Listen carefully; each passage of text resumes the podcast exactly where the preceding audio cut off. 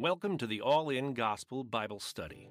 Each week, we move chapter by chapter through the Bible towards a comprehensive understanding of what the Bible teaches.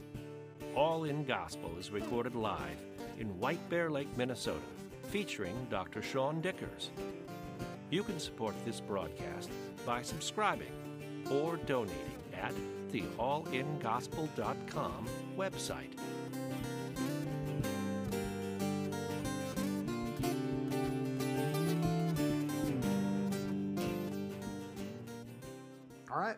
So we're going to keep going in Matthew, uh, right where we left off in verse 18, Matthew chapter 21, verse 18. Um, yeah, it says now in the morning, it starts off. We should know that there's a progression that's going on here that's that's actually kind of a, a weak progression that we kind of call Easter. On, on Sunday, on Palm Sunday, it was the Passover. It's the day they select the lamb and they pick the lamb and they name uh, the lamb that they're going to be sacrificing. And they bring that lamb into their home as a welcome.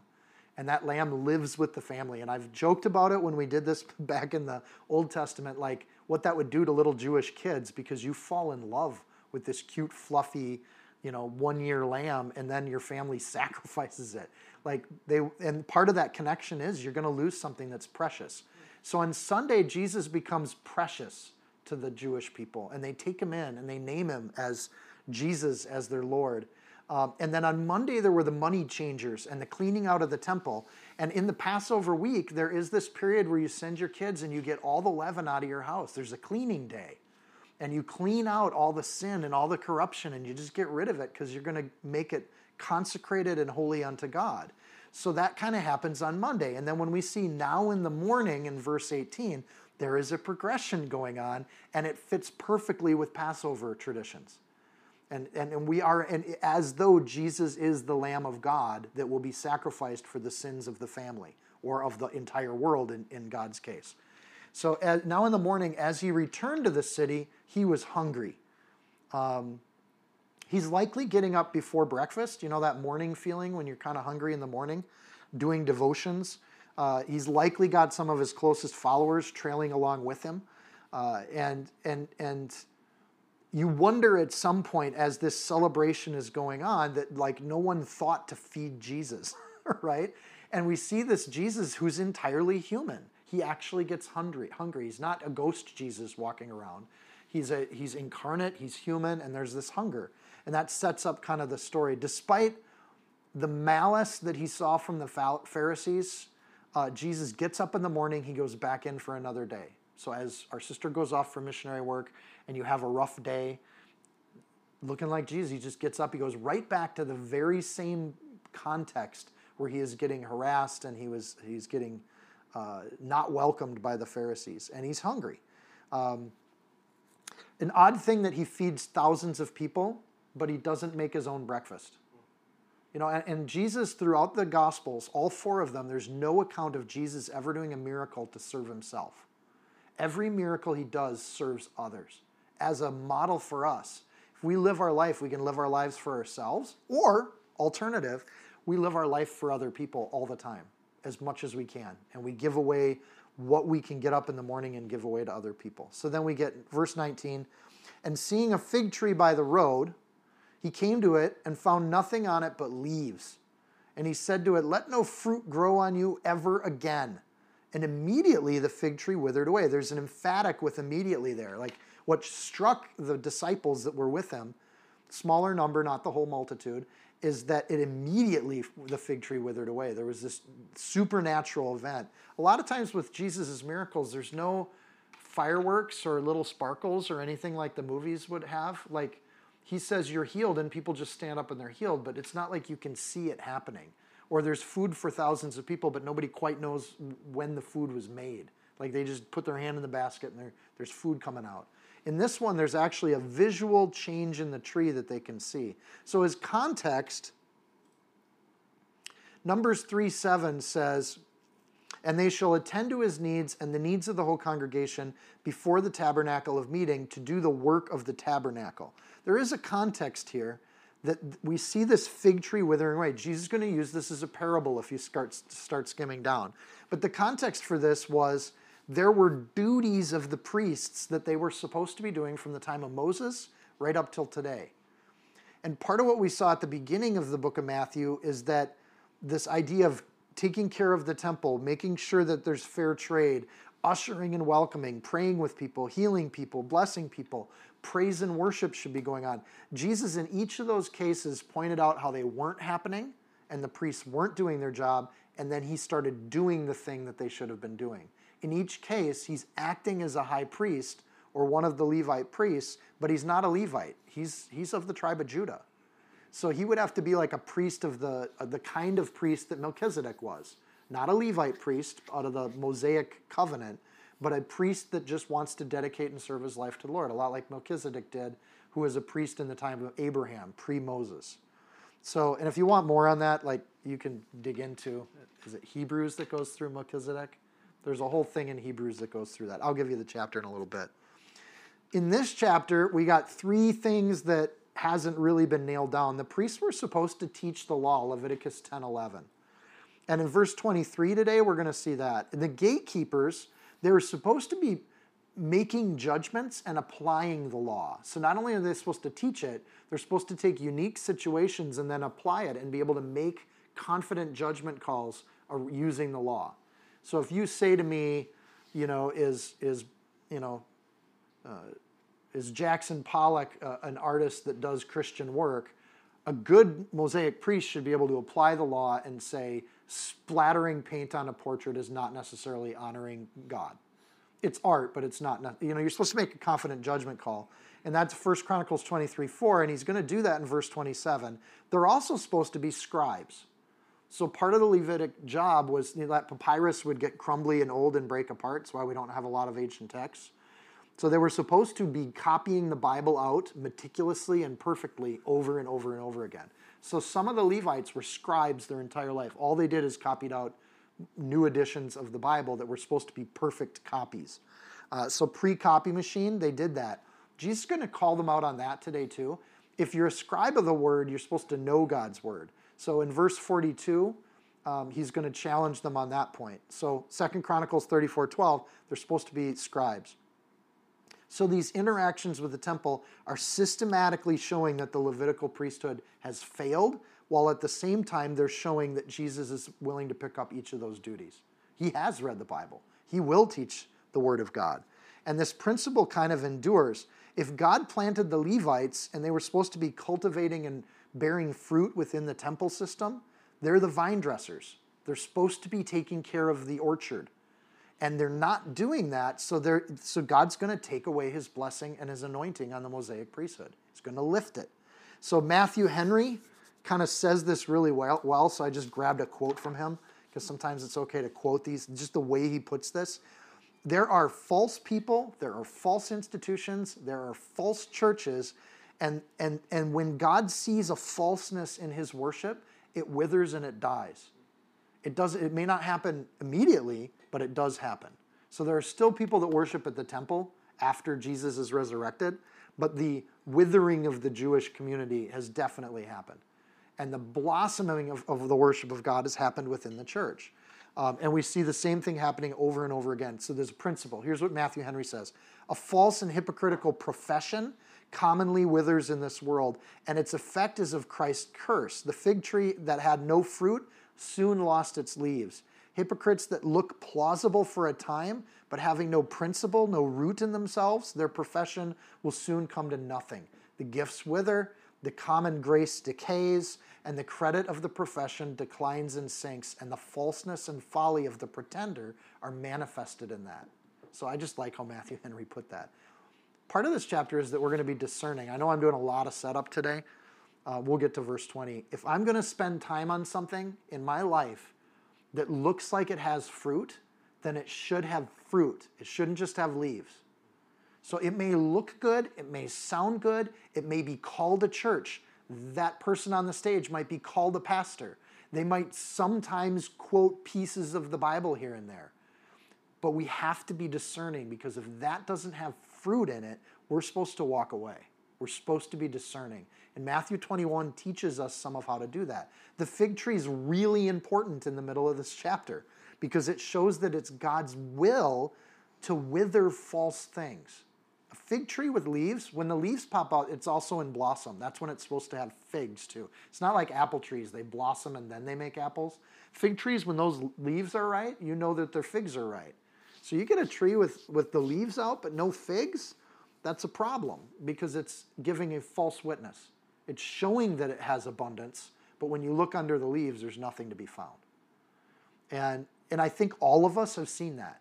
We've seen those kinds of places where there, there, it looks like a church, it talks like a church, it walks like a church, but it's not a church. And on the inside, there's just a withering that's happened there. It's just dead on the inside.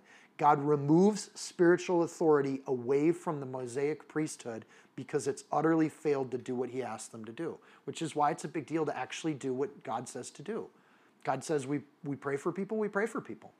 And, and, and we don't fight against that. So as we go through the chapter, keep that context in mind. He's moving from a priesthood, a Levitical priesthood, to a church priesthood. And that distinction is going to get made as we finish through Matthew here. Verse 20 When the disciples saw it, the fig tree, they marveled and said, How did the fig tree wither away so soon? Again, they're focused on how fast it happened. They marvel at the miracle, but Jesus wants them to see the parable. So Jesus changes the focus from, they're, they're focusing on the withering part, and he's focusing on the meaning of it. So, verse 21 Jesus answered them and said, Assuredly, which in the Greek is actually the word amen. I just thought that was cool. Amen. So be it. How did it wither away so soon? So be it, I say to you. That's exactly the will of God. He wants that to happen. So be it, I say to you, if you have faith and do not doubt, you will not only do what is, was done to the fig tree, but if you say to this mountain, be removed and cast into the sea, it'll be done. And whatever things you ask in prayer, believing, you will receive. So Jesus earlier destroyed the pigs, now he destroys a tree. Jesus never curses humans. Like we don't see him ever do miracles to hurt people. But he uses these kinds of things to show the judgment of God, to show them that judgment can happen. And, it, and he promises that it will, um, but not in his ministry in the first coming. This is an odd miracle. There's a tone of irritation here. So we have to ask why did Jesus do this? Why on the third day is there, there this withering? So there's nothing on the tree but leaves. It's false advertising, but there's a prophetic element too. The last time we saw fig trees as, a, as an image of something, it's when Adam and Eve covered themselves with fig leaves. Right? So the first Adam, who separated humanity from God and was a represent, representative, like we're all born into the sin of Adam, uses a fig tree to cover himself. Jesus uses a fig tree as our, the salvation for all humanity to reveal what's false in the world. So he uncovers with the fig tree, and the withering of the leaves shows everybody that there's no fruit there. This is, this is exactly what he's going to do to the Pharisees. He's going to show everybody within earshot that there's no fruit with these guys. So, like using the fig tree and, and separating humanity from God, Jesus uses the fig tree to reveal all of this and reunite humanity to God. Like the symmetry here is perfect. So, there's a fruitless pre- priesthood. They got lots of leaves, but no fruit and they're going to lose their blessing and their life behind it. So then he talks to his disciples about prayer. And he says, This is how prayer gets answered. If you have faith, God listens and he responds. The promise of God to answer faithful prayers is important. He doesn't just answer all prayers, he answers prayers in faith. So when we agree with God, his will then becomes our will. So if we're praying with a faith that God will do his will as he promised, then we're praying for those kinds of things, right? if you have faith and do not doubt. The word doubt there is interesting. It's to separate, to prefer, or decide. It can even be used as a word for striving with somebody. So when we doubt God, we're striving with Him. We're separate from God. We're apart from God. We prefer ourselves over God. So this language is important because people use this as like, boy, if you name it and claim it, you'll get it. And that's all there is to it. And I tried it. I tried naming a Ford Mustang and I claimed that Ford Mustang and I prayed for it, but God didn't give it to me because it wasn't in God's will. It wasn't God's intention. It wasn't part of God's plan, apparently, for me to be driving a Ford Mustang. Maybe my son. I don't know. And then I can borrow it. Um, but it's important to understand like how Jesus says this because I believe Jesus says it perfectly. If you have faith, which is to trust in God, right? Faith is agreement with God despite all appearances. We don't strive with God, which is the word for doubt. So it's it's interesting. One of the things in Romans 4:20 that gets bragged about with Abraham is that Abraham was promised something by God, and I love how Romans 4:20 words this. He staggered not at the promise of God through unbelief, but was strong in faith, giving glory to God. You see how consistent that is with what Jesus said? He staggered not. When we pray and we stagger, we're doubting what God says. And, and the kind of prayer Jesus is talking about is that we pray without staggering. We know God's will, we're confident in God's will, we can pray God's will. And when we pray God's will, He does it. And we've seen some stuff as a fellowship, like the Sunday night group, we've seen some stuff where it's, it's, it's stunning when it happens. But we know that when we're praying, we're not doing it because we want a miracle. That's our will. We're praying it because we know God wants that thing done. And so we pray in faith without separation, without, with, without a distance between us and God. We stagger not at his promises, and we pray for those things. Uh, a, a, wise man that I know named Mike Hauk said, faith is patience. And I just love that idea too. Trusting in the promises of God despite the appearances that are there. We pray with faith, and that has to do with patience too. It doesn't matter how long it's going to take. The disciples are stunned at how fast this happens because Jesus has been training them to pray without ceasing. Sometimes we pray and we never stop because we're going to pray until that thing happens, right? And if it's in God's will, it'll happen. He uses an extreme example. We've seen Jesus do this a lot. Verse 21 mentions if you tell this mountain to move, um, it's interesting because, like, I think there are Christians that go off and start praying for mountains to move. And they're missing the idea that sometimes Jesus uses these examples to make a point. And the point is, it doesn't matter how big the thing is you pray for. If it's God's will, God can do it, even up into moving mountains. Um, but that, again, is an example of how big of the thing we can pray for. Where they're standing right now, between the Mount of Olives and the, the Jerusalem's Temple Mount, there's a valley that is full of orchards. Even today, it's full of fig trees, in large part because of this passage. So there have been fig trees and olive trees growing. It's why they called it the Mount of Olives. It, it's just good soil, it's perfect for it. There's a water source there, um, and they do it. So, it, this place where they're standing, um, they're east of the city, and the sea is to the west. So, if he says you can move this mountain, he's either looking at the Mount of Olives or he's looking at, at, at the Temple Mount. If he's talking about the Temple Mount, that's a really interesting thing, right? So, it fits with the conversation about the priesthood and the Romans will actually dismantle that temple to where they actually take the top of the mountain off. And a lot of those stones got just thrown out because the Roman rule uh, was when you destroy something, you're not supposed to leave one stone on top of another. That was Roman dictate. So you can bet those Roman soldiers followed the dictate to the letter because they didn't want to get killed by not doing the orders. So if Jesus is looking at the Temple Mount when he says this, to move mountains is a colloquialism for that place where the rabbis are working. And if you're praying that that gets removed, it's going to get removed, which it does in a few decades. Like the Temple Mount's going to be gone. Another way to take this is that he's looking at the Mount of Olives. The Mount of Olives, when you stand on it, gives you a beautiful view of Jerusalem. And one thought is if you're standing on that, that mountain, it could be that it fits really well with prophecy. And as we've read Matthew, again, I don't know which of the mountains he's looking at right now, but if we look at Zechariah 14, verse 4, and if we think of how Matthew writes, where every, oh, nearly every paragraph is fitting an Old Testament prophecy, listen to Zechariah 14, 4, thinking that Jesus is looking at the Mount of Olives. And this is a prophetic uh, piece in Zechariah 14, 4. And his feet shall stand in that day on the Mount of Olives no doubt about where that is, which is before Jerusalem on the east.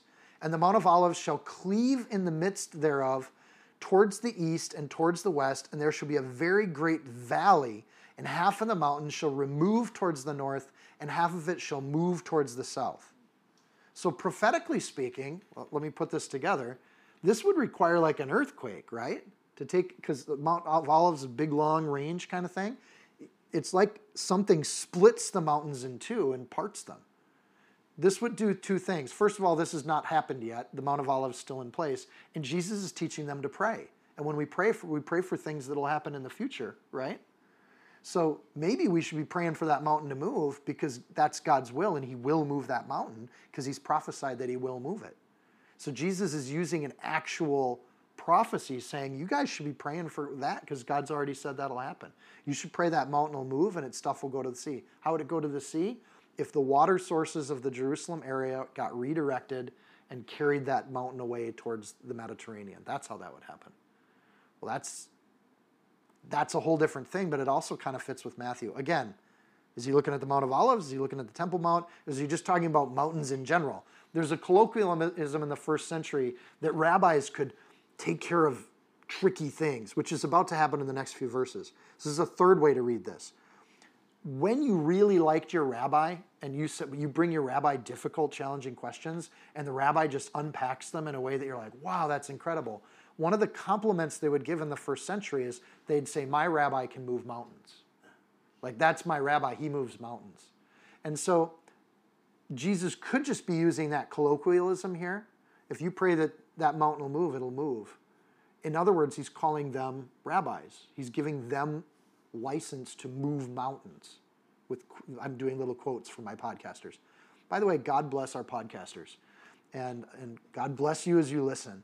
Um, but that idea that um, you could move mountains could be what Jesus is doing here. He's using a common colloquialism of the first century. And he's saying, you guys are going to be able to move mountains just like you've been complimenting your rabbis can do, which totally fits too. All three passages fit with it. But here's the thing verse 21 be removed and cast into the sea. I'm not willing to dismiss that this is literal because isn't that the point? The point is we pray for things and they happen and it shouldn't intimidate us how large those are. And the stark or extreme example is exactly what Jesus wanted for us to hear. So I want to come back to that point too. This could just be literal, and that maybe we should be praying for those things to move that God wants to see moved. So one question is okay, let's do a little study on prayer.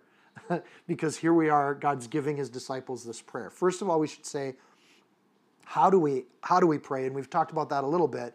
Whatever things you ask, verse 20, 22, Whatever things you ask in prayer, believing you will receive. So faith is at the heart of prayer. It's like faith is in the heart and prayer is the word, they go together. So if we believe and we never pray, that's like faithlessness. That's not okay.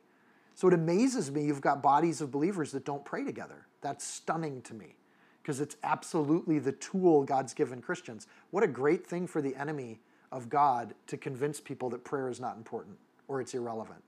What a wonderful thing for Satan. He would love that. Um, the other, the opposite's true too. If you pray but you don't believe, it just doesn't work. You're just saying words. And there's groups like that too where, where prayer is like a recitation. You can actually write it down and everybody recites it together.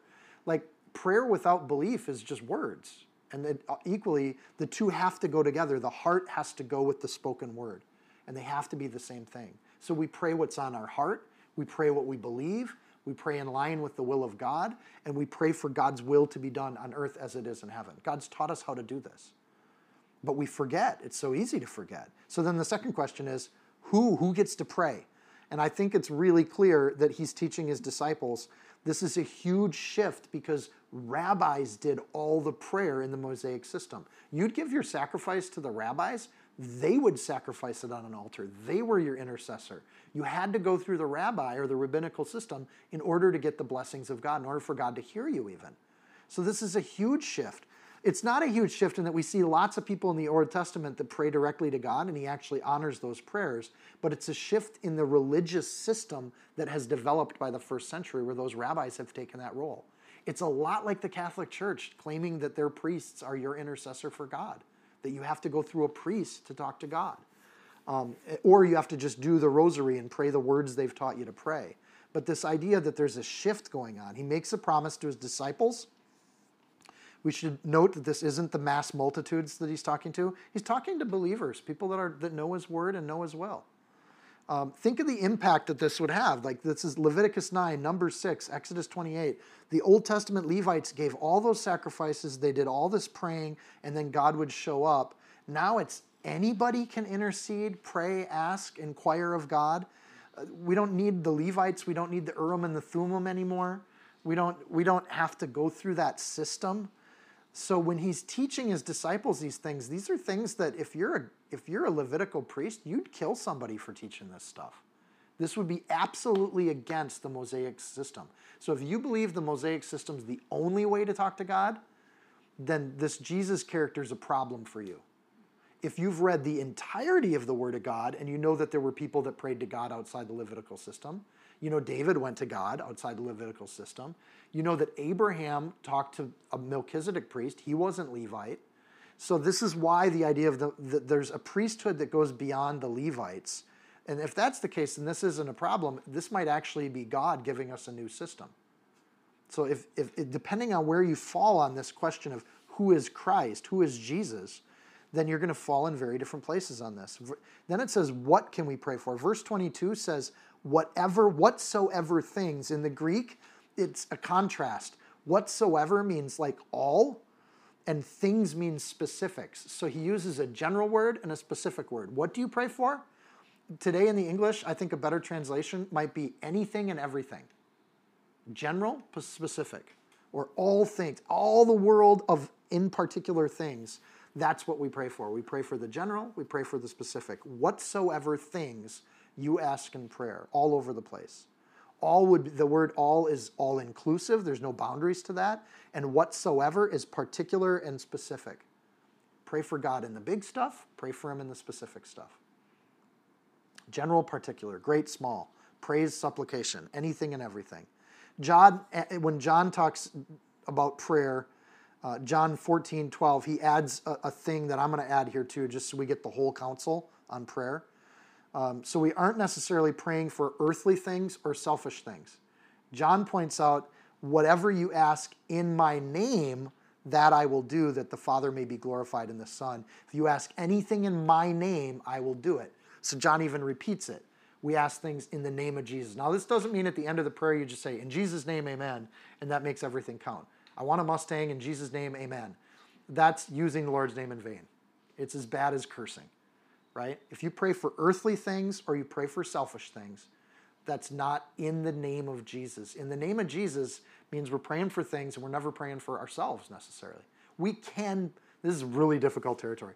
Of course, we can pray for ourselves but if we're modeling Jesus, he didn't really do miracles for himself. So a selfish thing doesn't necessarily fall into that category. Continue to pray for yourselves. I'm not saying you can't, but I am saying that in this condition of like when we pray in Jesus' name, we're praying for the things that Jesus would want to see happen. And it's a, it's a kind of prayer that we're talking about that has this kind of promise that goes with it. So again, when it gets to prayer, when in doubt, just pray anyways. Pray about anything and everything. Pray about that Mustang. If you really want to pray about it, pray about it. God might even make that happen in your life, like He did with our hot tub, right? Sometimes God does it just to say, I love you, you selfish person, right? I just want to show you I'm here. And He does that, I think, with immature believers a lot. Like I prayed for grape jelly. There was grape. It was just, I just felt like God telling me, I'll, even if you're broke, I'll make sure you get grape jelly. Like it's stupid and it's selfish, but we've seen God answer those prayers too. And you could say, ah, oh, it's just a coincidence. Maybe, but when the coincidences keep happening, you, a logical person starts to say, maybe these aren't coincidences anymore. So it is true that we should pray for anything and everything. Here's three true statements about prayer, and for me, these help me structure a very complex topic. What we get out of this passage is true number one nothing is too big for God, nothing. I think we should walk away with that from this passage. There is just nothing too big for God. And when we pray and we limit God, we're, we're not doing it in His name. Here's the second thing it is true that God will not be our servant or our puppet when we pray. If we pray against His will, this promise just doesn't hold. Right? It has to be in the will of God. And then, three, this is also true. We don't know the full power of prayer until we do it talk to a lot of believers and they're like, I don't know if I'm comfortable with prayer. I'm not comfortable. And there's different kinds. There's prayer by myself. There's prayer with other people. There's corporate prayer as a group. Uh, there's there's different ways to pray. There's whole books on different ideas for praying. Whatever it takes to get you closer to Jesus, start praying first and worry about the results later. So many people don't pray because they don't think it'll happen. Well, try them. Test God on that. Like, give it to God, put it on His altar, and pray about it. So the disciples, what we do know also about this passage is that as we move forward, the disciples become praying people. They gather to pray. And they do it over and over and over and why not? like this is a huge gift. It's like having a Batman super belt and never buckling up. Like and Christians do this all the time. We get the weapons of spiritual warfare. Prayer is our our tool to make things happen in the name of God. And when we don't do it, we're just, it's like we're going out not even bothering to bring the tools God's given us. It's an amazing gift. It's like having the President of the United States on speed dial. And whenever you want something, you can just call. But God's so much bigger than the President of the United States, like way bigger. It's not even a good comparison. It's horrible. I'll get back to my script. For this new priesthood, Jesus is empowering his disciples to pray. So when you're planted, when God's planted a priesthood, they're supposed to be making blessing, blessings. This is something the priests were supposed to be doing. They're supposed to be praying for the people. They're supposed to be blessing the people when they came and when they went. They're coming and they're going. Uh, verse 21 without separation, offerings first. Jesus is going to be that offering so forgiven saints can take on that role of the priesthood. This is awesome because the priest would make the offering and then they would do the blessings. Jesus has already made the offering. We don't have to re- we don't have to sit and do the offering first. We can go straight to prayer for all of eternity. God just made it so much easier for us. Numbers 6:24. The Lord bless you and keep you. The Lord make his face shine upon you and be gracious to you. The Lord lift up his countenance upon you and give you peace, so they shall put my name on the children of Israel, and I will bless them. That was instructions for the priest. That's what they were supposed to say. So when Jesus goes in the temple, there's no record of a priest saying that to him. Why not? When people come into our house, when they come into our presence and then they leave our presence, the end result of us as a holy priesthood is we should be blessing them as they come and as they go. Welcome was initially a blessing. I hope you are well as you come into my presence. Welcome. God's wellness come with you. It was initially a blessing and we've shortened it up. And when people leave, goodbye was a blessing. Goodness as you take your leave of me. May God's goodness be upon you. And we've shortened up those blessings, and in that we've forgotten what they mean. But it used to be that Christians and believers, boy, when you when I come into your presence, when you leave my presence, as a servant of God, I'm going to bless you as you come, I'm going to bless you as you leave. The continual blessings should be what pour out of our mouth all the time in the context of prayer. So when should we be doing this? 1 Thessalonians 5:17, pray without ceasing. In everything give thanks for this is the will of God in Christ Jesus for you. It's clear instruction. Oh, I'm feeling down today. I'm just not in the mood to pray. Uh-uh. It's not about your mood. If you're a servant of God, you pray without ceasing. God, I'm in a horrible mood. You need to take that away from me so I can do your will. Everything, give thanks. This is the will of God in Christ Jesus for you. Jesus, in, in teaching his disciples to do this, he becomes the head prayer or the high priest of prayer in the temple. He's taking on and showing his new priests how to carry out their duties. Because a single high priest can't do this. The entire Levitical community had to be able to bless people as they come in and bless them as they leave. So it required more than a high priest to do this particular task. One high priest can clear out the money changing tables. Like you only need one person with a strong will to get the riffraff out of your temple. But to do this job, this praying job, Jesus needs a priesthood that'll do it with him uh, because there's thousands of people coming in and out of that temple. So he needs hundreds of people blessing them in a day. So, which leads to the question Who's this Jesus guy to take away the authority from priests and hand it to a bunch of fishermen and tax collectors? Who does he think he is? Like, honestly, I feel for the Pharisees a little bit here. Some of you might say that's because you're Pharisaical, Seann. But I feel for him.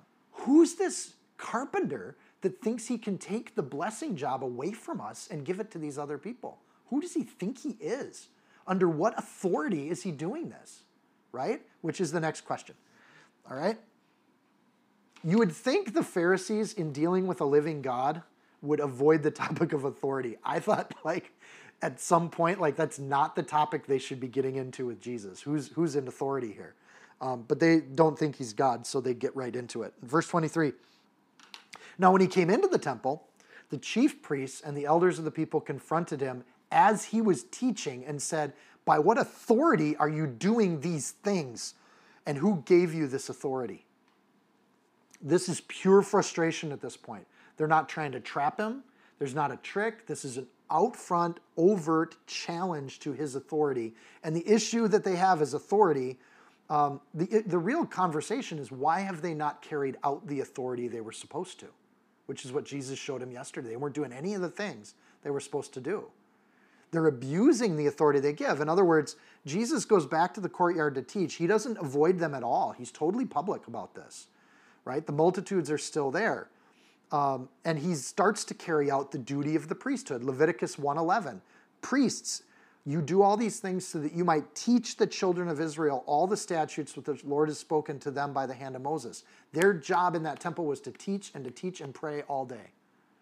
Were they doing it? Well, Jesus just said, or here's another thought. Maybe they were teaching, and as they sat down to teach, nobody was in front of them, right? You know you're not a teacher when nobody's sitting in front of you, because where were they sitting? They're over with that carpenter across the courtyard. There's this crowd around Jesus, and they're laughing, and they're, they're hearing it. They're taking notes in their little papyrus notebooks.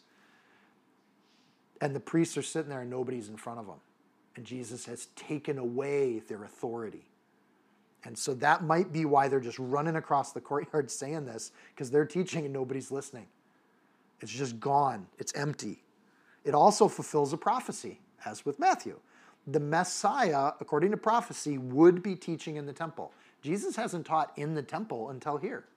So Isaiah 2 3, actually, if you like Messiah prophecies, like the entire book of Messiah or uh, of Isaiah does this. So uh, Isaiah 2, verse 3 And many people shall go and say, Come and let us go up to the mountain of the Lord, for the house of God, the God of Jacob, and he will teach us his ways, and we will walk in his paths. For out of Zion shall go forth the law and the word of the Lord from Jerusalem. By the way, that passage also mentions the mountain of the Lord, which is the Temple Mount.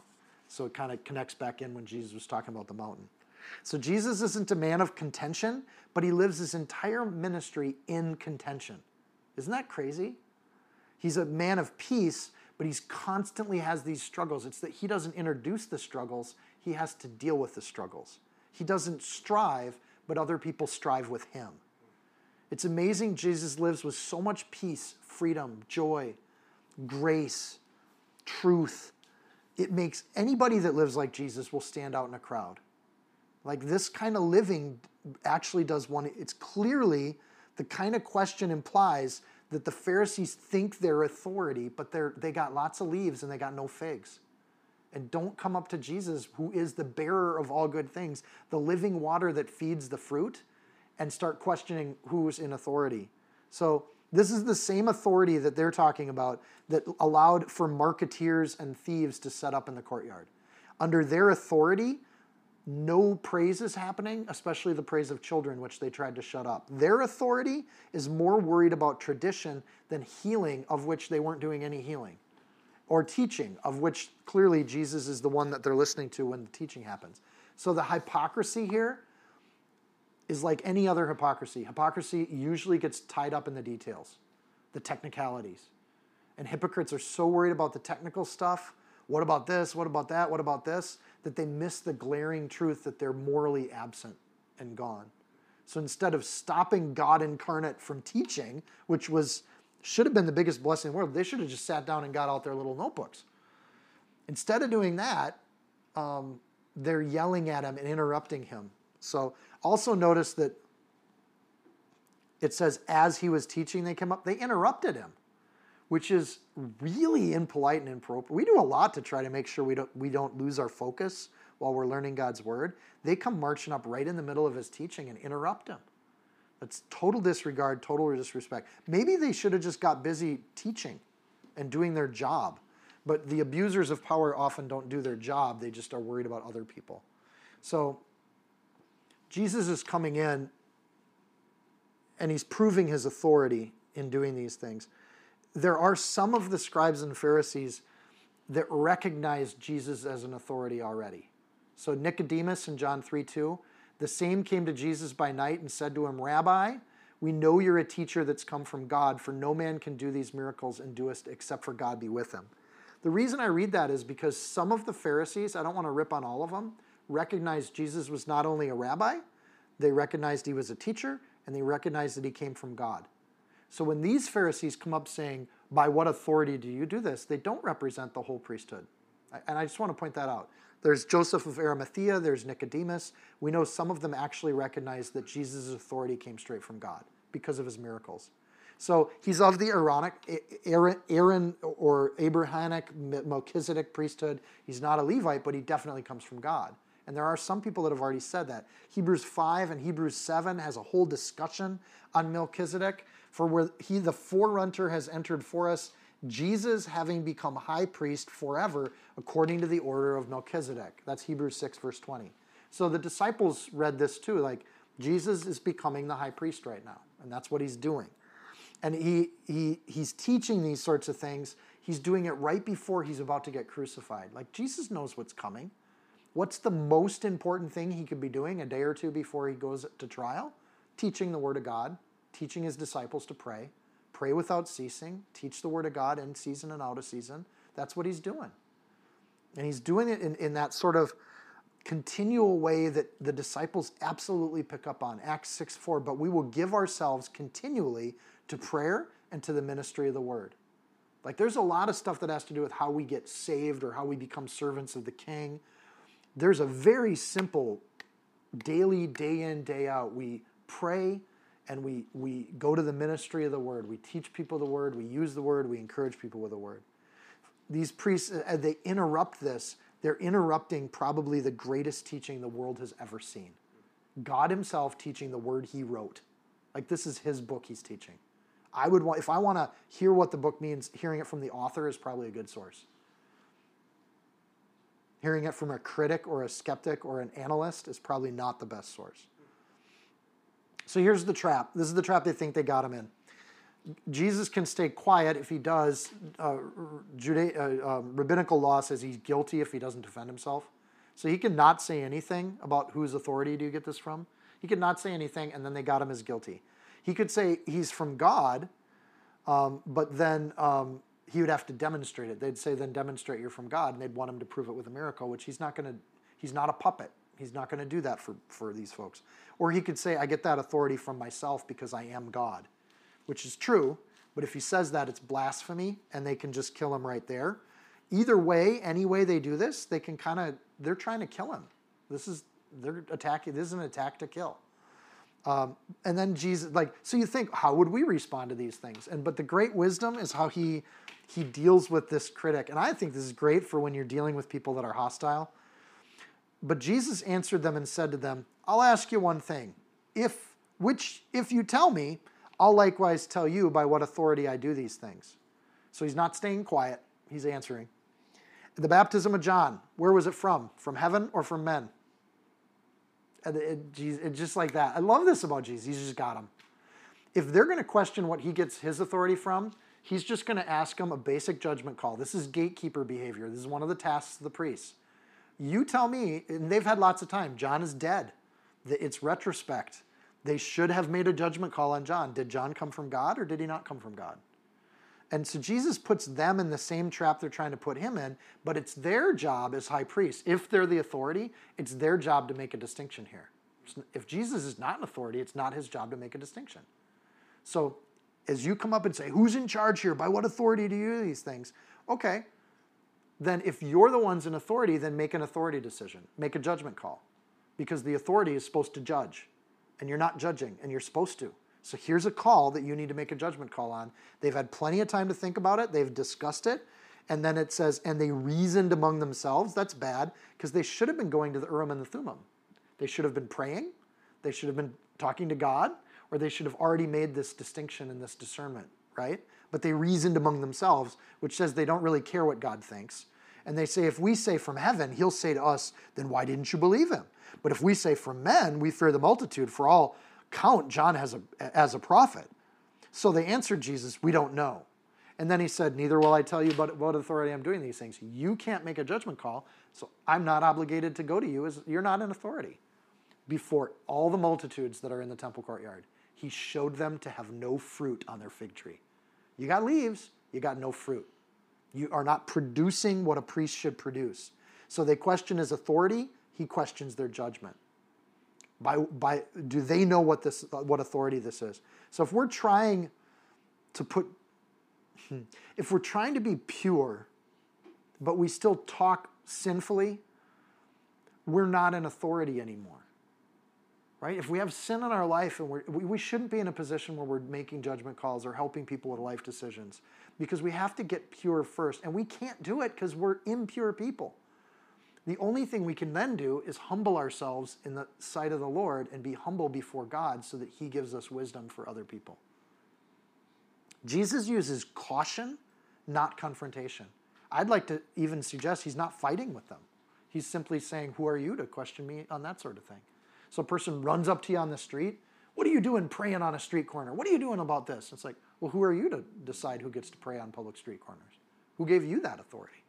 I don't see a badge on your outfit. I don't see that I'm disturbing the peace. I'm just praying, right? 1 Peter 3 15. Always be ready to give an answer to every man that asks you for a reason of the hope that's in you with meekness and fear. A lot of Christians forget that last prepositional phrase. There's meekness and fear. Jesus isn't going to just say, by my own authority, I'm God of the universe, which he could, that's true. But it's not always the best course to speak truth at people if it's like a battering ram. Sometimes it's best to use some discernment. And I don't think Jesus is doing this fearfully in the sense that he's scared of the Pharisees, but he's doing it in a way like, I don't need to be in a battle with you because you don't have authority. You're not my boss. I don't answer to you. So I'm not going to bicker with you about bickery things. I got a, the life of God living in me. I mean, literally, Jesus is God, and he chooses to not get into it with these people. He chooses meekness and fear. Right? And so that, that idea that we answer people in such a way that they have to answer for their own arrogance. Why are you so arrogant that you're challenging me? Do you know all the answers of heaven? Not in an argumentative way, but in an honest, like, like let's get on the same playing field here, because I'm just a servant of the living God. Are you? Do you come with that kind of wisdom and authority? Where do you get your authority from? Well, I've thought through it myself, or I reasoned among themselves, as the Pharisees did. Well, I don't really care about your opinion. So if your answer comes from your own reasoning, I think your reasoning's worth about as much as a fig tree with no fruit. It's going to wither and it's going to go away. Lots of leaves, no fruit. So they can't answer due to faithlessness. They don't believe Jesus is God, and they, they or that God was with John the Baptist and they don't answer because of fear of man, because they're worried about what people will think about them if they answer a certain way. In both senses, the faithlessness and the fear, they have no legitimate authority. They're, they've absolutely stepped down from their position as high priest. So the baptism of John in verse 25 speaks of John's entire ministry. And John came as a moral conscience follow God's law, repent, be saved. That was his ministry. That was the baptism of John, is what he said. So he asks for explaining of those things. Jesus teaches. He does it with wisdom. He does it with courage. He doesn't equivocate on his answers. He doesn't worry about what people will think before he answers, but he answers diplomatically. He knows who he answers to. I think this is really, again, for mature believers, this is the stuff we try to digest. In this situation, do I do this? And In this situation, do I do that? How do I react here? How do we react there? And the answer is God will give you the words to say in due season. We just say, Lord, what do you want me to say with this person? How do you want me to do it with this person? But we need to at least know our options and how they're modeled in the Bible. Verse 26, when they reason amongst themselves, uh, that's the wrong solution. Priests shouldn't do that. So they're actually they're, they're supposed to go to the Lord with that stuff, and they're not. Their answer in verse 27, we don't know, is actually in the Greek, uh, I just thought it was great. Their answer is, uh, I. And that's the, that's, we don't know, literally in the Greek is, oh, I.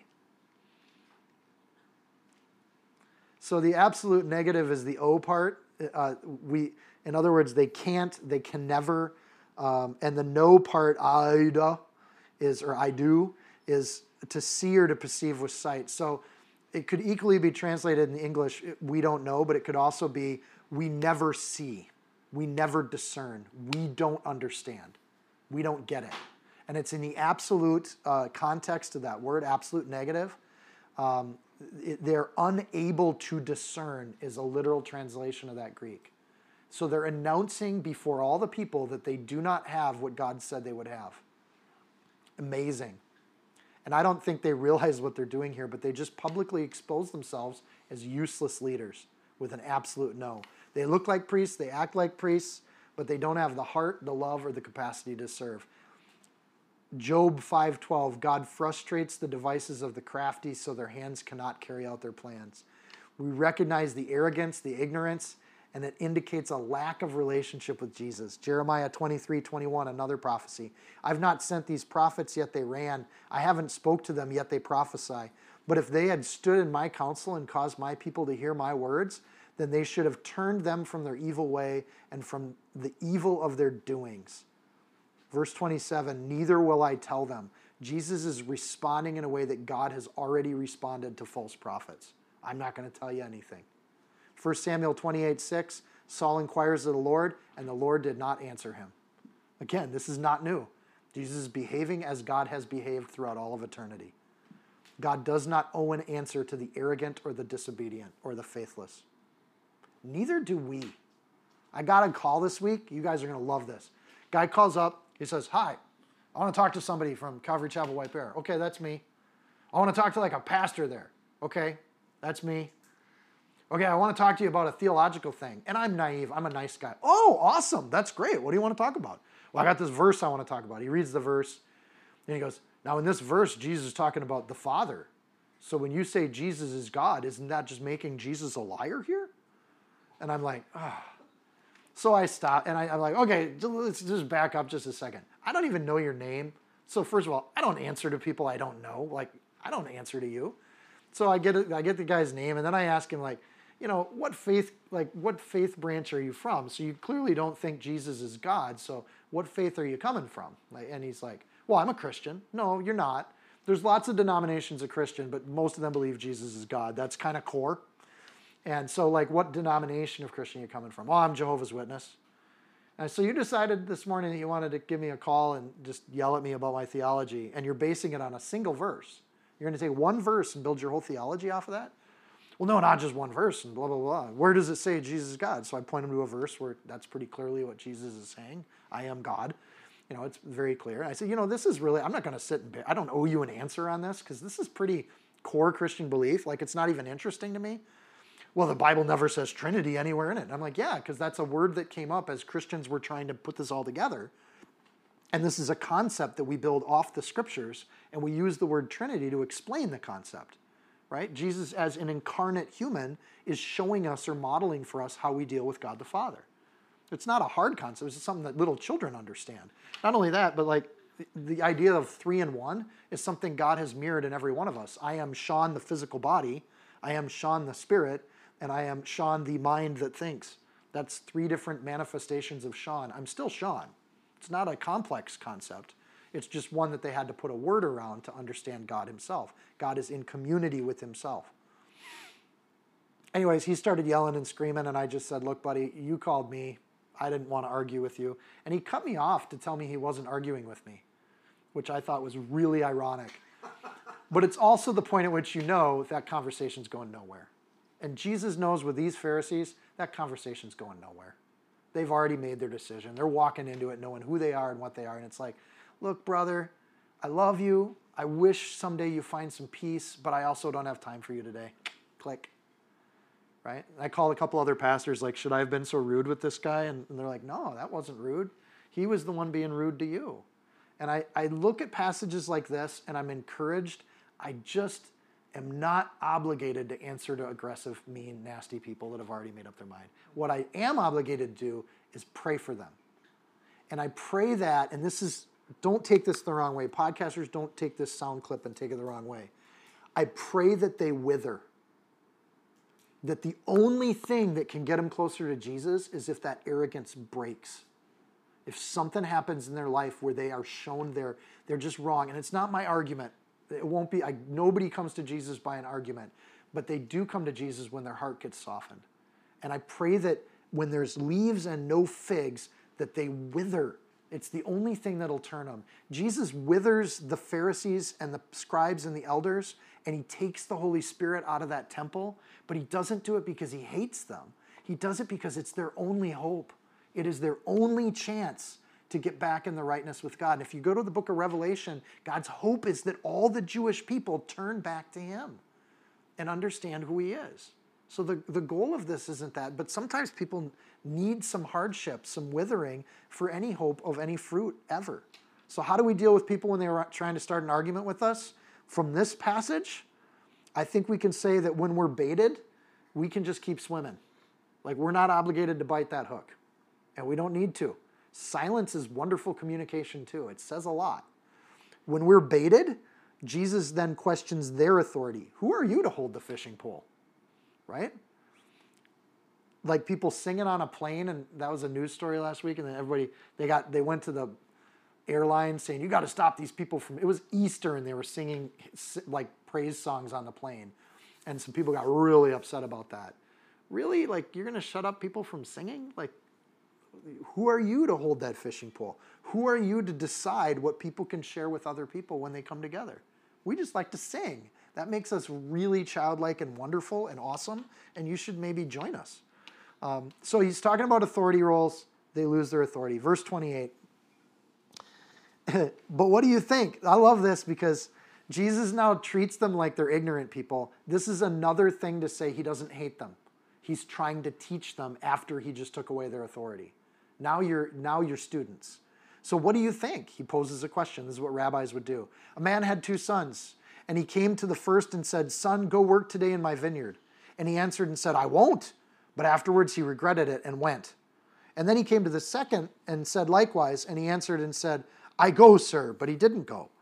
Which of the two did the will of his father? Notice here that the father goes to the sons individually. Each person in the kingdom of God, God talks to us individually. And he asks us to do things.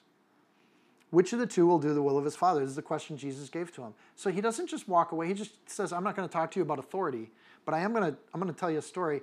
And as rabbis, people would come up and say, okay, I got this situation. What do I do? So again, he's acting as gatekeeper here and judge. He's seeing what they, how they judge it. And they said to him, the first. And Jesus said to them, Amen. Assuredly, I say to you that the tax collectors and the harlots enter the kingdom of God before you. oh my goodness, what a shot. What a shot. Think of how offensive that is, because they wouldn't even go into the neighborhoods with these people. And he's saying those people are going to get into heaven before you. So now it's not an abstract story. He's actually, we don't see this a lot in the Church of America. He's actually rebuking them and convicting them all at the same time. You are the sinner. And we, know, we have a large portion of, you know, quote unquote Christian churches that don't say there's such a thing as sin. They don't focus on that. But he's actually saying, you guys got some sin in your life. For John came to you, verse 32, John came to you in the way of righteousness. Let me answer the question for you. He came as God told him to come. He came in the way of righteousness. There's the decision. That's what they should have said. And you didn't believe him. That's the truth. But tax collectors and harlots did believe him. And when you saw it, you did not afterwards relent and believe. You didn't repent and you didn't believe him. So now it's afterwards, and he said, By what authority did John come from? And they don't know. And they don't know because they don't see God, they don't know God, they're not on their way to the kingdom of heaven. But there is this chance of repent. God always does this. In verse 20 says 8, when he says, What do you think? He moves on to this story about obedience, not about authority. The father has authority that's unquestionable in this story. Every father has a right to ask his kids to work. Believe it, Grand Katie. Just like there's tares and wheat in the field, he owns that field and, and they all grow up in the same field. There's free choice. Everybody gets talked to individually. So there's two sinners in the story. One is rudely refusing, refusing to do it, but then he goes and does it anyways. And then you got the hypocrite who warmly says he'll do it, but he never does it. And he says, which of these should be, how should the, the which of these did the will of the Father? Um, the I go, but then you don't it's easy as Christians to accuse other Christians of not doing enough in the Spirit because God's called us to do these things, and then we look around and other people aren't doing all these things. That goes back to the parable of the, the workers that were upset because different people got different rewards from the king, or they all got the same reward, but they did different amounts of work. And Jesus rebuked that thinking. The other temptation is that we don't do anything in the kingdom of God and we don't worry about the people that do everything. We just are happy to do that and we make a bunch of lame excuses not to do things. So when we worship God, that's our time. Uh, when we're not worshiping God, when we don't show up for God's stuff, who gets the excuse? Because that's who you really worship. I can't do that because. And, and this isn't always the case, but it's one of those things that as Christians we need to check ourselves on that. We don't want to be, we don't want to have a lot of leaves and no figs, right? We don't have to bear a lot of fruit on our fig tree, but we should be bearing some fruit on our fig tree, or there's a reaction from God. The authority comes from a submission to God, that's it. When God says go work in our field, we're supposed to work in the field. To whatever degree God's called us to do that. So Jesus reduces it to a simple, simple question Which of the two did the will of the Father? And they answer the first. So even in their growing hatred of Jesus, they're still condemning themselves. That's how truth just works. Truth cuts through a lot of constructed thinking that humans do. Truth just goes right through it. So he's shaking the fig tree. You guys got any fruit on you at all? any food, any truth, any, any of God's word, and by answering, they just admit they do not have the grounds to be judges or gatekeepers as the Levites were supposed to. Verse 32, John comes in the way of righteousness. Matthew 3 2, John says, Repent, for the kingdom of heaven is at hand. That's the message of John the Baptist. That's his ministry, that's his baptism. Is that when you get baptized with John the Baptist, you are repenting from your sin to join a kingdom of heaven. So they're like the sin that said they would do the work, but then they don't. They see harlots like Mary, tax collectors like Matthew. They quit their sin and they follow Jesus. The, the Pharisees should be doing the same thing, and they don't. So they're not on their way to the kingdom of God right now. It doesn't matter what you say, it matters what your heart is and if you obey God. And the sayings should be prayers coming out. Why do you call me Lord, Lord, and you don't do the things that I say? Luke 646. If we lean on the God, word of God our Father, then we have authority to say the things that He has told us to say. I'm going to say that again. If we lean on the word of God, we know what to say, and when we say it, we say it with the full authority of God because it's His words. It's easy. We relent, we believe His words. John 14, 23. Jesus answered them and said, If anybody loves me, he'll keep my word, and my Father will love him, and we will come to him and make our home with him. Jehovah's Witnesses, that is a passage that is the Father and Jesus are one, and you don't have two beings in making their home in you. You have one being making. Your, I, I won't. It was an interesting phone call. Jesus, the Pharisees question authority. Jesus reveals their lack of authority, and he points it out to him. You did not afterwards relent and believe him. Verse 32. John, 1 John 2 4. He who says, I know him and does not keep his commandments is a liar, and the truth isn't in him. So the disciples got the message here. This also fulfills prophecy once again. The prophecies would be that the priests would be the stumblers, the corruptors, the base creatures. So Malachi 2, 8, and 9, last book of the Old Testament. But you have departed out of the way, you've caused many to stumble at the law, and you've corrupted the covenant of Levi, says the Lord of hosts. Therefore, have I also made you contemptible and base before all the people, according, according as you have not kept my ways, but you've been partial in the law. Yep, Jesus shows up and does that, exactly as Malachi said he would. Jesus becomes the head gatekeeper. That is now officially every role of the high priest that Jesus has now taken authority in, every single one. Verse 33. Hear another parable. I like this. As long as the Pharisees are kind of slack jawed standing in front of him, having just been insulted, he's like, as long as you're standing here, let me give you another parable. I'll just keep teaching because uh, he's a teacher. It's what he does. Hear another parable. There was a certain landowner who, who planted a vineyard and set a hedge around it, dug a wine press in it, and built a tower, kind of like the law of Moses. All the tools were given to the vine keepers. You have everything you need. And as he leased it to the vine dressers, he went out into a far country. And now, when the vintage time drew near, he sent his servants to the vine dressers that they might receive its fruit, kind of like prophets looking for fruit. And the vine dressers took his servants and they beat one, killed one, stoned another, you know, kind of like Jeremiah, Isaiah, Zechariah in order. And again, he sent other servants, more than the first, like the minor prophets. And they did likewise to them. And then last of all, he sent his son to them, saying, They will respect my son, you know, kind of like Jesus. And when the vine dressers saw the son, they said amongst themselves, This is the heir. Come, let us kill him and seize his inheritance.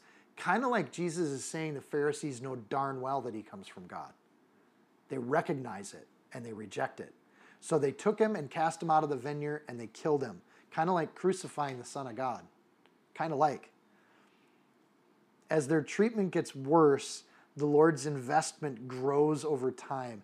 They took him at Gethsemane, they cast him out at Caiaphas' council, and then they killed him on the cross. For each level of this, this isn't rocket science. If we really want to understand God, Jesus makes it really simple. It's rarely about understanding God, it's about submitting to God.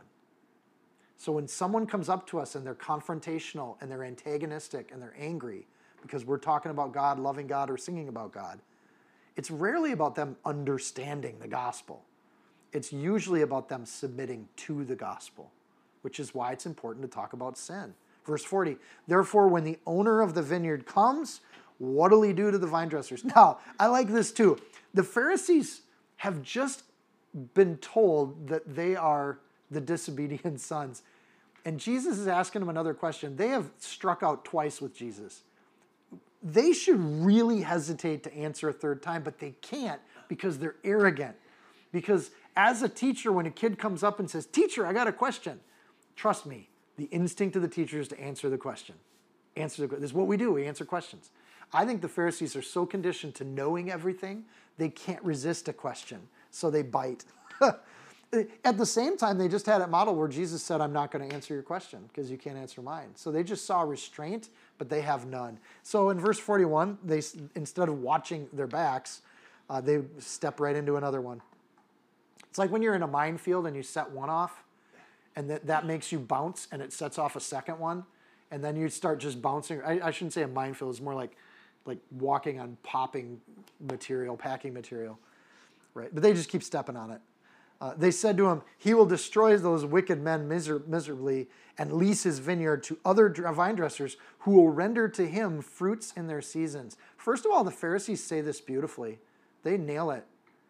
He's going to lease his vineyard to other vine dressers. You guys have failed to keep the, the vineyard. I'm going to take it away from you. I'm going to give it to other people. Thank God, because as Gentiles, we're some of those people God's given this to. So they give voice to their own demise. They don't care for God's harvest. They got nice leaves, but no figs. Right? And as David's anger was greatly kindled against the men, he said to Nathan, As the Lord lives, that man has done the thing, he shall surely die. This is also right in God's character. Nathan the prophet goes up to David, and David says, This is what should happen to that guy. And Nathan says, You're that guy. Surprise!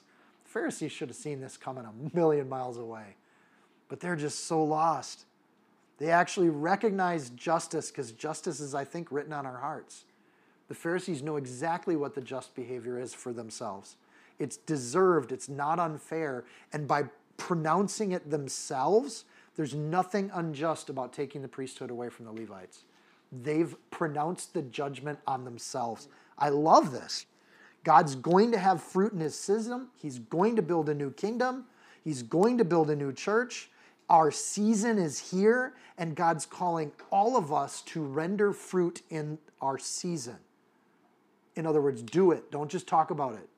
It's all week we're doing this. So Jesus answered them, Have you never read the scriptures? Oh, I think Jesus wanted one more chance to say that to the Pharisees. It's been progressive. You should read this in the scriptures. Did you not read what I told you to read in the scriptures? And now he says, Have you never read in the scriptures? Have you, have you even read them? And I don't think Jesus would say that unless that's true. Do you know people that have gone to seminary but they've never read the whole Bible? But they call themselves people that are pastors? They've never read the whole Bible. Don't be don't be that. Read the scriptures.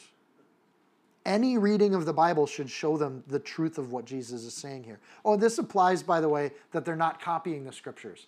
If they're scribes, the last of the priests, I'm sorry, this is the last of the priests. If they're scribes, they should have be writing out the whole thing. So that's not all of the Pharisees and Sadducees. That's a group called the scribes, scribes and Pharisees.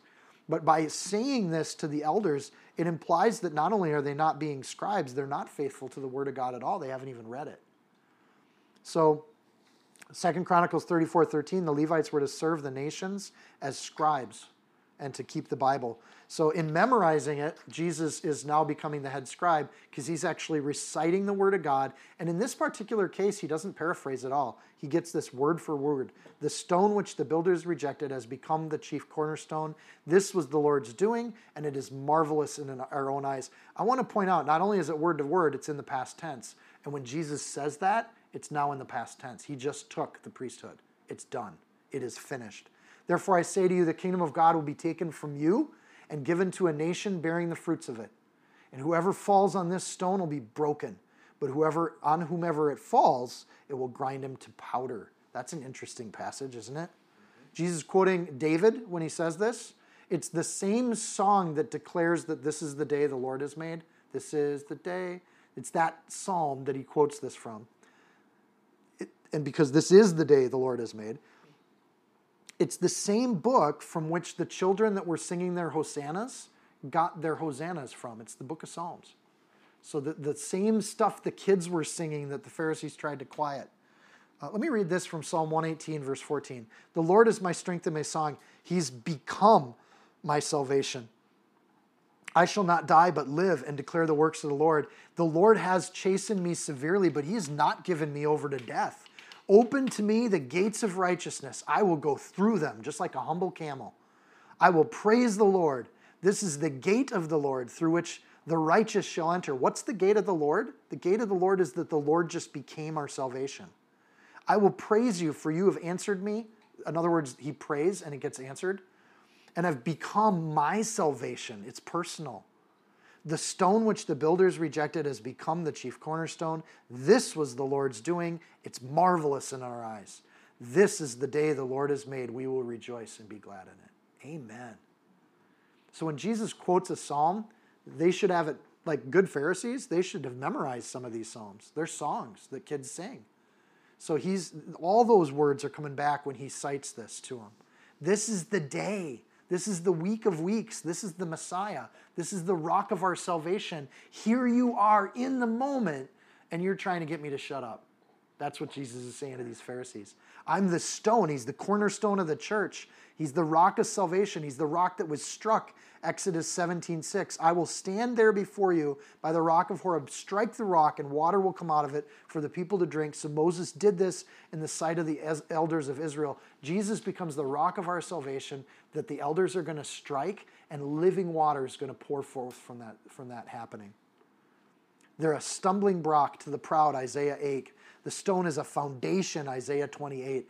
The stone is a judge, Daniel 2. Messiah is the stone, the cornerstone, God Himself. He has become my salvation.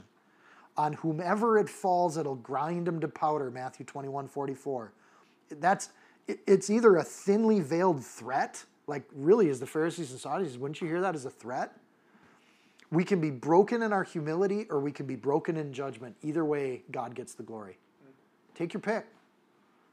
So these are dead priests. They got no joy. They got no praise. They're blind. They can't heal people. They shut up children. They're bitter about it. They can't teach. They can't be a gatekeeper. They're worthless.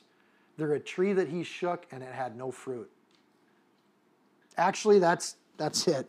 He's shown his authority, he's shown his priestly duties. Jesus is the high priest. Verse 43 The kingdom of God will be taken from you and given to a nation bearing the fruits of it.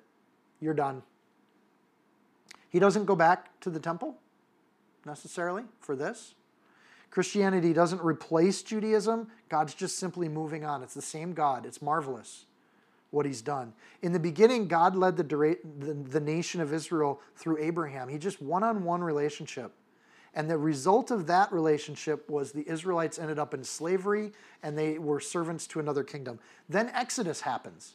God leads them through a guy named Moses, gives them the law, and he expects that the Levites and the judges and the priests are going to informally guide them in the way of God. The end result of that is they end up in rebellion. He sends them out, uh, you know, he sends the judges to show up and respond to that rebellion. So then he starts to lead through judges, and that doesn't work. So then he gives them a king, which centralizes authority.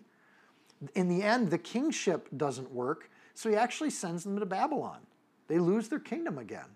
So God has, throughout the Old Testament, pulled his blessing off of formal arrangements.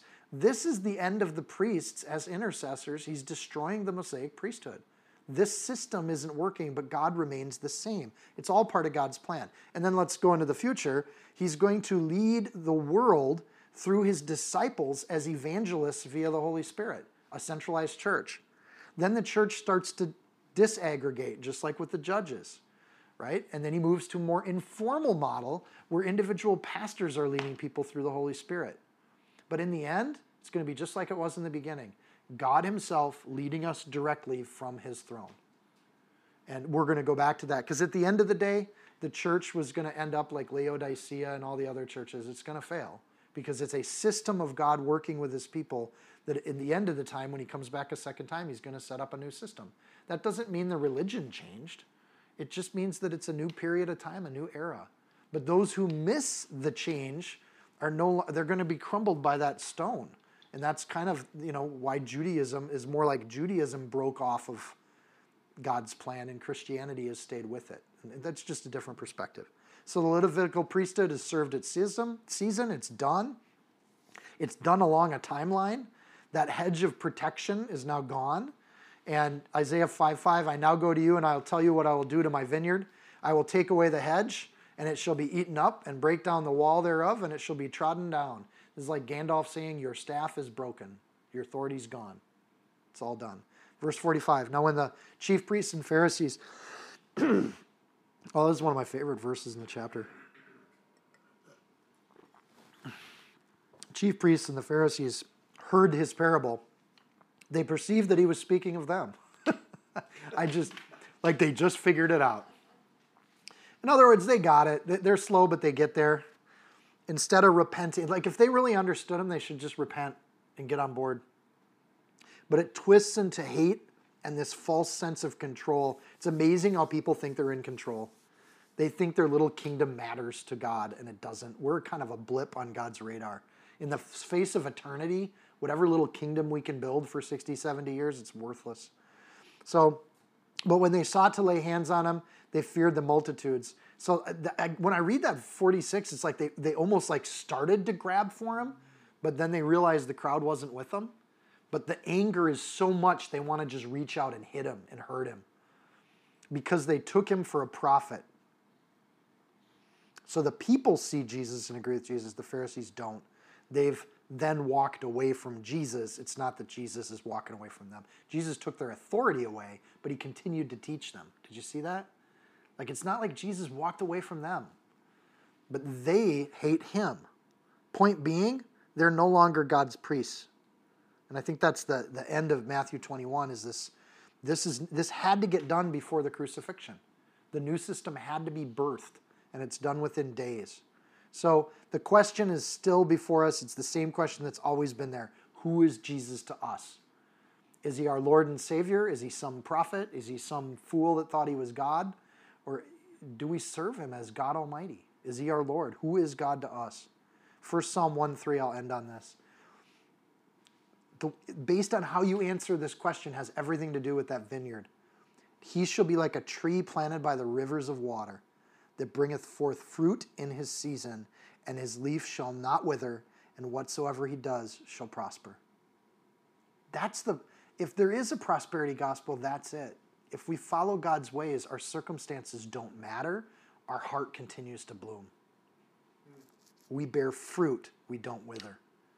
And, and there's going to be trials. Heck, you, you start to follow Jesus, you're entering a battlefield. Trials are going to be there, but that's the amazing thing about fig trees. They're really resilient plants. Once they get their roots in and they get their water system, they go for decades. They're absolutely incredible plants. And God wants us to be like a tree planted by the rivers of water. And we bring forth fruit in our season, unlike these priests, and our leaf doesn't wither, and whatever we do prospers. And if we're doing God's will, that means the kingdom of God grows. It's beautiful stuff. Anyways, Matthew 21, let's pray. Dear Lord and King, we just humbly submit to you. This is a, a convicting message, Lord, because as we serve you, and the more we serve you, the more the temptation to think we're righteous on our own merits can seep in. And Lord, I feel sorry for these priests and these Pharisees that have given their life to your service and they still missed the point. The people that say, Lord, Lord, and He says, I don't know you. Lord, may our relationship with you be so sweet and personal and intimate and fruitful, Lord, that, that what we do in the world comes out of how much we love you. Lord, help us to never do something to prove something to you or to think that our little kingdoms matter to you. Help us never to be striving for control so much that we quiet other people from praising your name and that we stop the march of the church through history. Lord, it's your work and it's your hands, and we're just vine dressers. And we're here to just take care of it, Lord, to prune prune out the dead stuff and, and keep the living stuff, Lord, and to discern and think and make judgment calls. Uh, Lord, you've asked us to just be your servants and to minister one to another, to be in your word, to pray without ceasing. Lord, those things are so easy, but everything in our flesh fights against those very things that'll give us life. So, Lord, help us to just be disciplined like athletes, Lord, that we pursue the prize and we seek it without stopping. Lord, there's nothing that gets in the way of, of, of just doing your work and doing your will. Lord, we don't just get saved and then think we're done. We get saved and we get to work. And Lord, help us to just be part of the bounty, part of the harvest. Lord, we especially want to bless our sister who is heading off to overseas. Lord, bless her as she goes out into the field to do your work. Just be with her. But Lord, don't be with her in the results that she gets. Be with her in that her heart continues to grow and change. And out of the abundance of the heart, you speak. And Lord, may she just constantly be drawing closer to you and trust that in doing that, her ministry will explode. Lord, that, that your Holy Spirit will just be showering upon her first and everybody around her.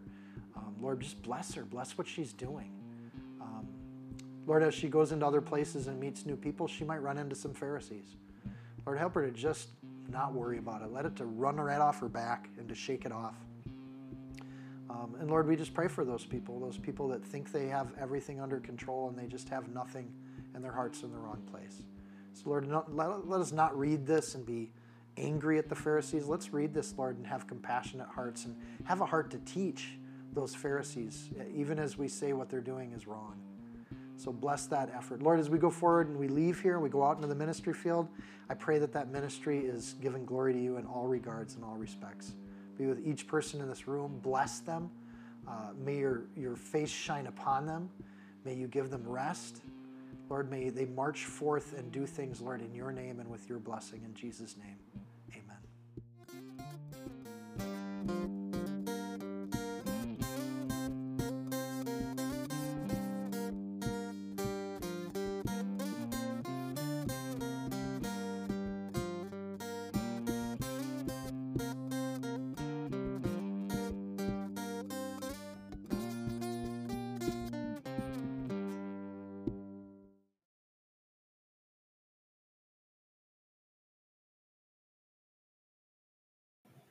If you found this teaching helpful, insightful, you can support this podcast by sharing it with a friend.